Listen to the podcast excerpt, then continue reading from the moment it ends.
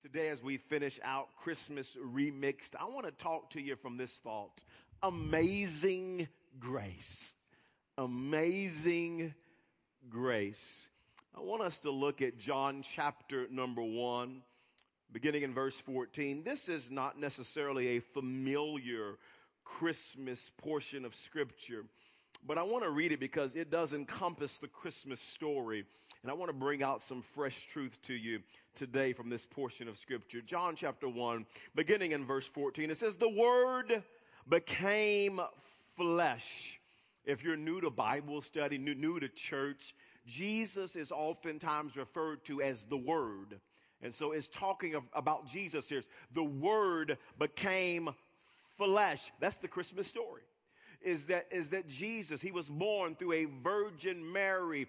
God became man. Jesus became flesh. He was born. And the scripture goes on to say, and made his dwelling among us. I talked about that last week. That, that's the Christmas story. God became man. God was born from a sinner and he lived like us. He walked like us. He suffered like us. He was betrayed like us. He was tempted like us. God became man. I encourage you to go back and listen to last week's message. God became man. It goes on to say, We have seen his glory, the glory of the one and only Son, the Son of God, who came from the Father. Here's what I want to zoom in on today full of grace and truth.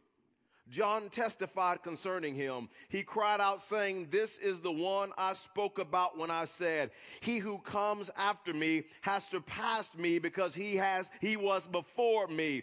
Out of his fullness, notice this, out of his fullness, we have all received grace in place of grace. Out of Christ's fullness, out of who he is, we have, we have received grace in place of grace already given. Verse 17, for the law was given through Moses, the law, the Old Testament, the, the Ten Commandments given through, through Moses. But it goes on to say, grace and truth came through Jesus Christ. The, the New Testament, grace came through Jesus Christ. You see, friends, when Jesus was born on that first Christmas day, he came full of grace and truth. You know, it's interesting when some people hear the name Jesus. They have been programmed to believe by religious people. They, they hear that name and they start to believe and start to think about, well, Jesus, and that correlates with, with hate. Jesus, well, that's somebody who's mean. Jesus, well, well, that's somebody who's who just wants to get even at you. He's a thrill killer and wants to get you, and he's out to get you. And people have this view of Jesus as up in heaven trying to get you, trying to get even with you, trying to pay you back. But friends, I want to reprogram you from those religious thoughts because that's not true about Christ. You see, when you think about Jesus, you should think about love. You should think about forgiveness. You should think about truth and you should think about grace. The Bible says that Jesus came full of grace and truth. And I want to talk to you about grace today. Come on, Midwest City, Oklahoma City, those joining us online, everybody shout grace. God's amazing grace. You see, the Christian faith is really, it's really all about grace. Grace came. Jesus came. Grace came. Well, what's the definition of grace? Here's the definition. Here's a biblical definition. Grace is God's unmerited favor. God's unmerited favor. Some of you say, well, what does that mean? I'm going to talk to you about that today.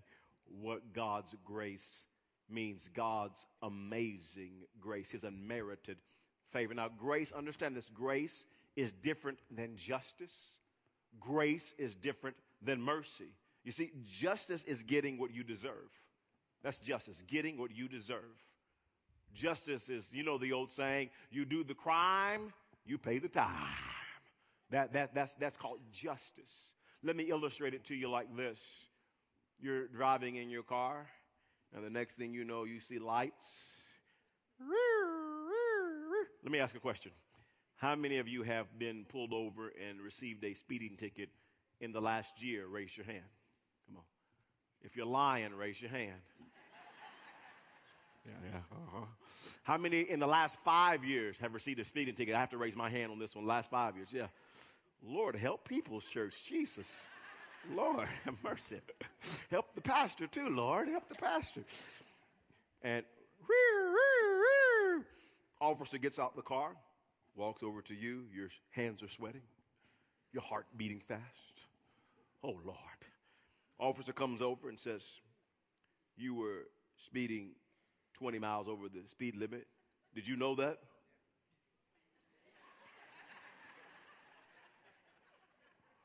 license and registration, please, insurance. Officer gets the license, registration, insurance, heads back to their car. How many right now you're praying? Come on, how many you pray right there? Come on, say, Lord Jesus, it's Christmas time, Lord. Lord, you know, Lord, you know I can't give no ticket, Lord. I need this money, Lord. And how many like this? How many like this? How many, like, how many of you do the review thing? You just start looking in the review mirror. What's he doing? What are he doing? Start looking at your mirror. What are they doing? Man, he's back there a long time. What's he doing? You're looking through the mirror, mirror. Officer's writing, writing it out, writing. You're thinking, what is this? What is he doing?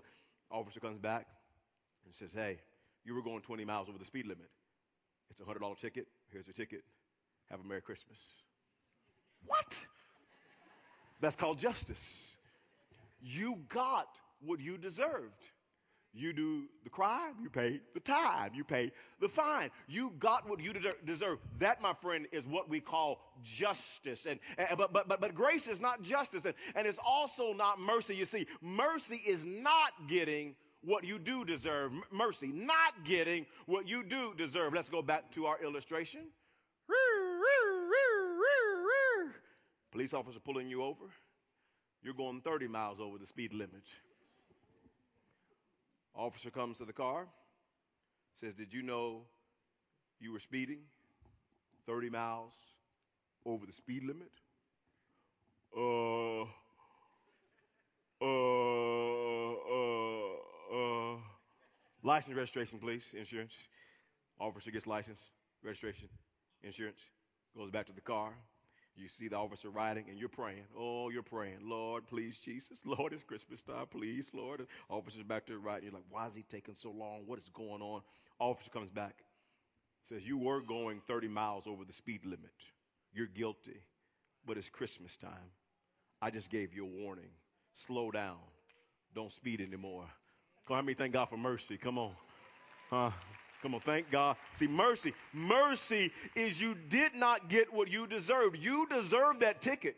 You were guilty. You did the crime, but you did not get what you deserve. That, my friend, is mercy. But grace is not justice and grace is not mercy. You see, grace is getting the exact opposite of what you deserve. That's grace.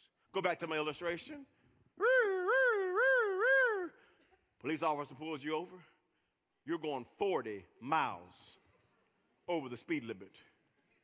You can't let go of the steering wheel you're holding so tight. You're breaking out in the sweat. You're thinking 40 miles over. This is not good. This is not good. Your heart is beating fast. The officer comes up to the car. Did you know you were going 40 miles over the speed limit? I go to people's church. I pray. I know Jesus. I help orphans and widows. just, license, registration, insurance, please. Officer gets the license, registration, insurance, goes back to the car, runs your tags, check out everything. You see the officer right, you think this is bad. This is a, this is going to be bad. Officer comes back and says, "Hey, you were going 40 miles over the speed. You're guilty, but it's Christmas time. Here's a warning, and here's $200. Slow down." Merry Christmas.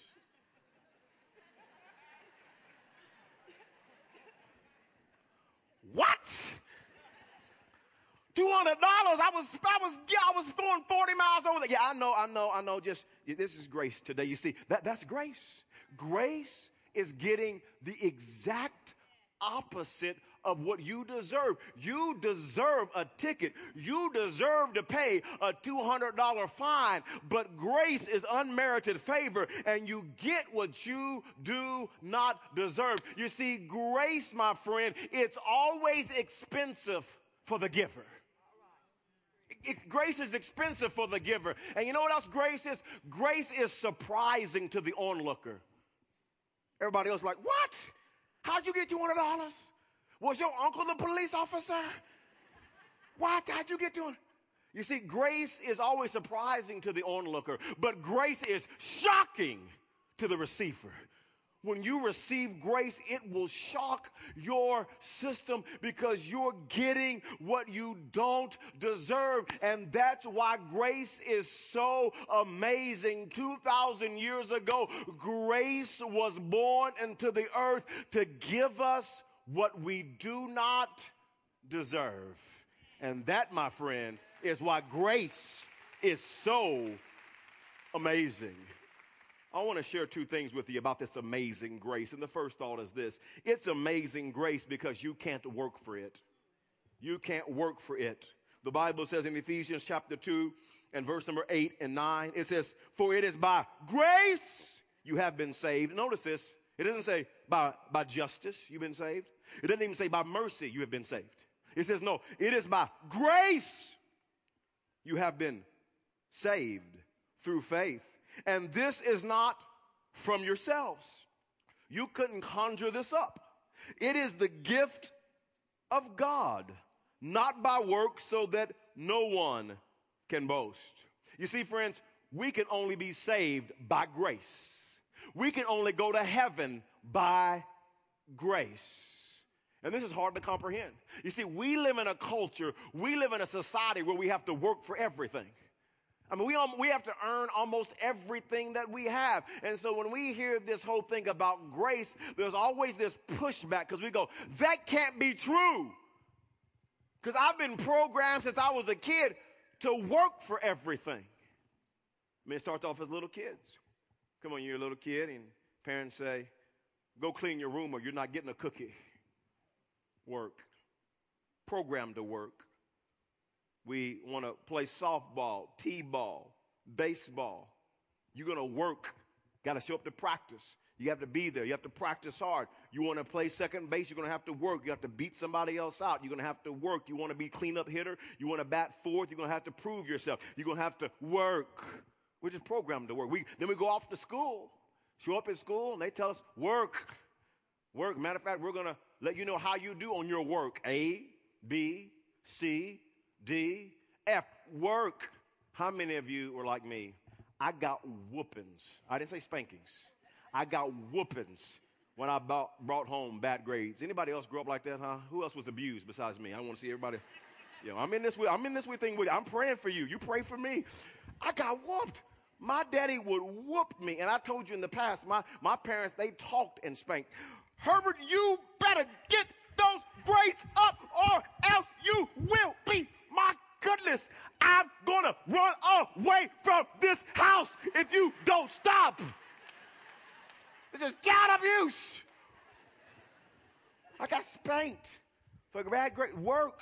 Had to work. Had to work. Then go to high school. It was work. And, and then you got to high school. They tell you you have to take the ACT or the SAT. Like you can't, you can't go to college unless you take that. And you got to you got to work and study for that. And, and, then, and then, then you go off to college and you work so that you can get a, a degree, uh, get the education, make the grades work. And then you want, you want to date some girl or some boy and you want to win their heart over. It's work. It's work to win their heart over. I have a funny story. I, have shared it here before, but it, it's hilarious. And I think it's more funny than Tiffany thinks it is. But it, it's one of those stories about us when we first met. And when Tiffany showed up to, to the university, she was a freshman in college. She was a cheerleader. I was a senior in college. I was a football player. And there was some other cheerleaders there that told Tiffany about me when they arrived. They said, this guy, Herbert Cooper, he's like an angel. He like lights up. He's like an angel. Brother was not no angel. I was living for Jesus and they weren't. You see what I'm saying? And so they just like, this guy is different. You know what I'm saying? Like an angel. And so they were telling Tiffany about, about me and, and, they, and they told her, they said, listen, listen, listen. There's this event called Harvest Fest. And it was where the girls asked out the guys on the university. And they said, listen, you got to ask Herbert out. You got to get in front of, beat everybody else. I'm telling you now, he's like an angel. This man is a man of God. You got to beat everybody. You be, and so Tiffany, I was away on a away game for football. Came back to the dorm room. Got back in my dorm room, and Tiffany beat everybody else by like two weeks. and there were Hershey kisses all over my dorm room floor.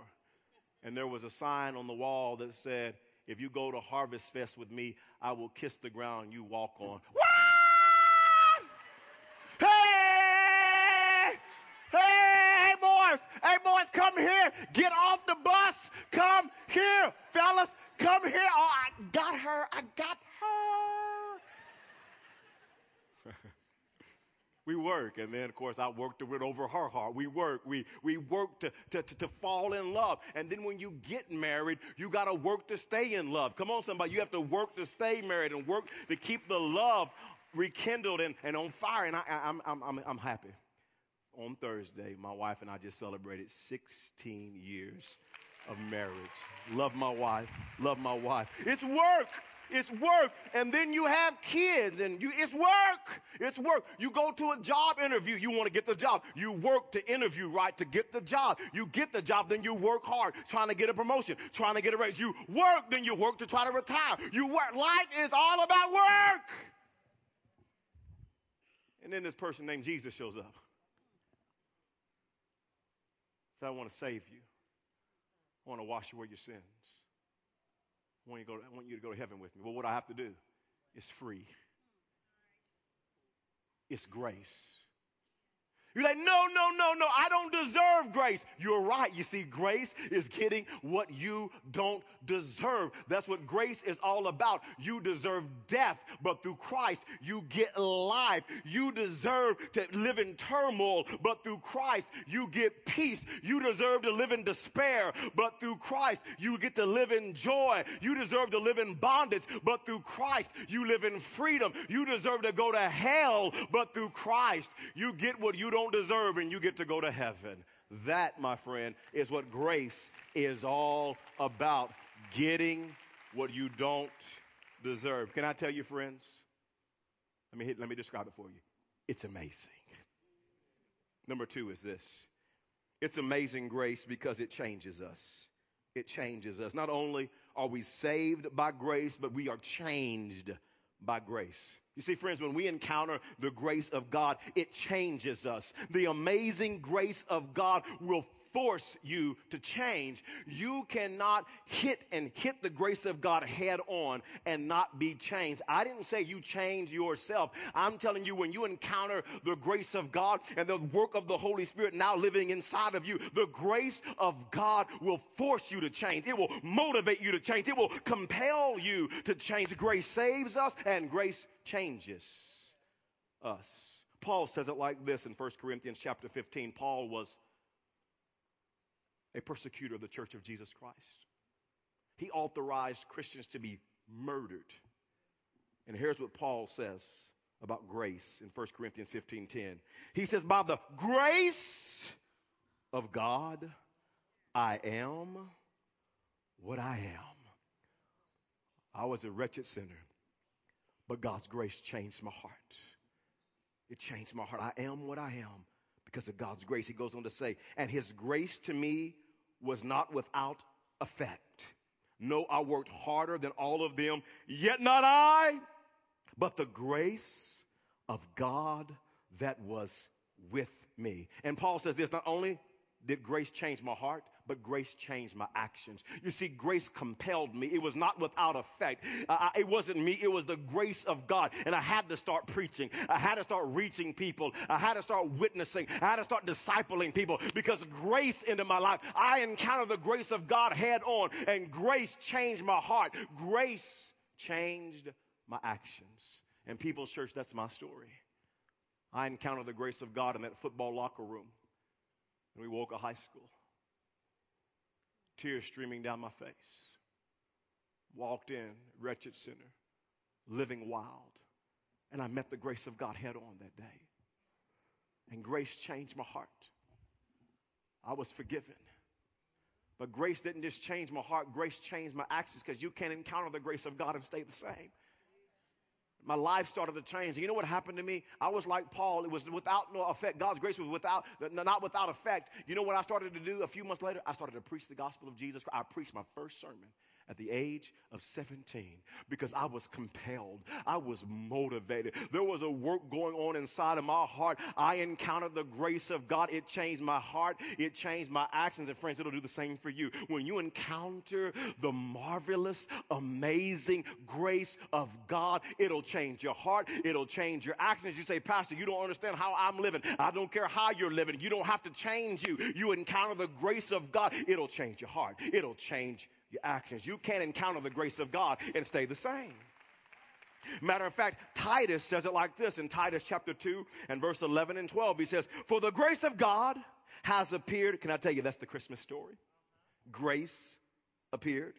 Jesus was born. God became man, for the grace of God has appeared that offers salvation to all people. It teaches us this grace, this salvation, this grace we encounter, teaches us to say no to ungodliness and worldly passions and to live self controlled, upright, and godly lives in this present age. You see, friends, you can't encounter the grace of God and just keep on living the same way you've always lived. Once you experience and encounter God's grace, it will change your heart, it will change your actions. Grace changes everything, grace changes how you see yourself.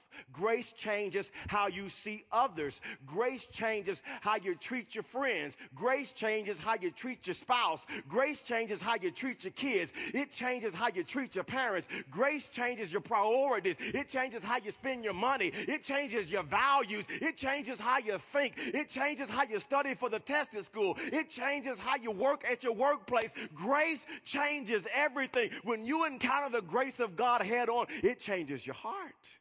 It changes your actions. And Titus says, Man, the grace of God, it teaches you, it woos you, it moves you, it compels you, it motivates you to say no to ungodliness and worldly passions. But I want you to notice what Titus also says in verse 11. He says that the grace of God has appeared and offers. Come on, everybody, Midwest City, Oklahoma City, those joining me online, everybody say offers. Grace has appeared and offer salvation to all people, Scripture says. The grace of God has appeared and offers salvation to all people. I want you to know that God wants everybody saved. I want you to know that God's grace is available to everybody. Jesus did not come for a select few. His grace is available for everybody. Heaven is available for everybody. The grace of God has appeared and offers, offers salvation to everyone. Friends, here's the real question because grace is available to you today. I believe God's pursuing you today. And the real question is this What will your response be to God's grace? How will you respond to grace? Will you receive it? It's a free gift. You can only receive it by faith in Christ. Will you receive it? Have your sins forgiven? Will you receive it? The Bible says, have your name written in the Lamb's book of life. Will you receive it and become a child of God? Will you receive it and spend eternity in a place called heaven? Or the grace of God that's offered to you today, you can reject it. And if you reject it, you're rejecting joy, and you're rejecting peace, and you're rejecting forgiveness and you're rejecting spending eternity in heaven and you're choosing a place called hell. See, God's grace is amazing, it's offered to everybody. The real question is, what will you do? And what will be your response to this amazing grace? My hope is that you will receive this free gift of grace and let it forgive you and begin to change your heart and change your actions it's a free gift. And that's why we call it amazing grace. How sweet the sound that saved a wretch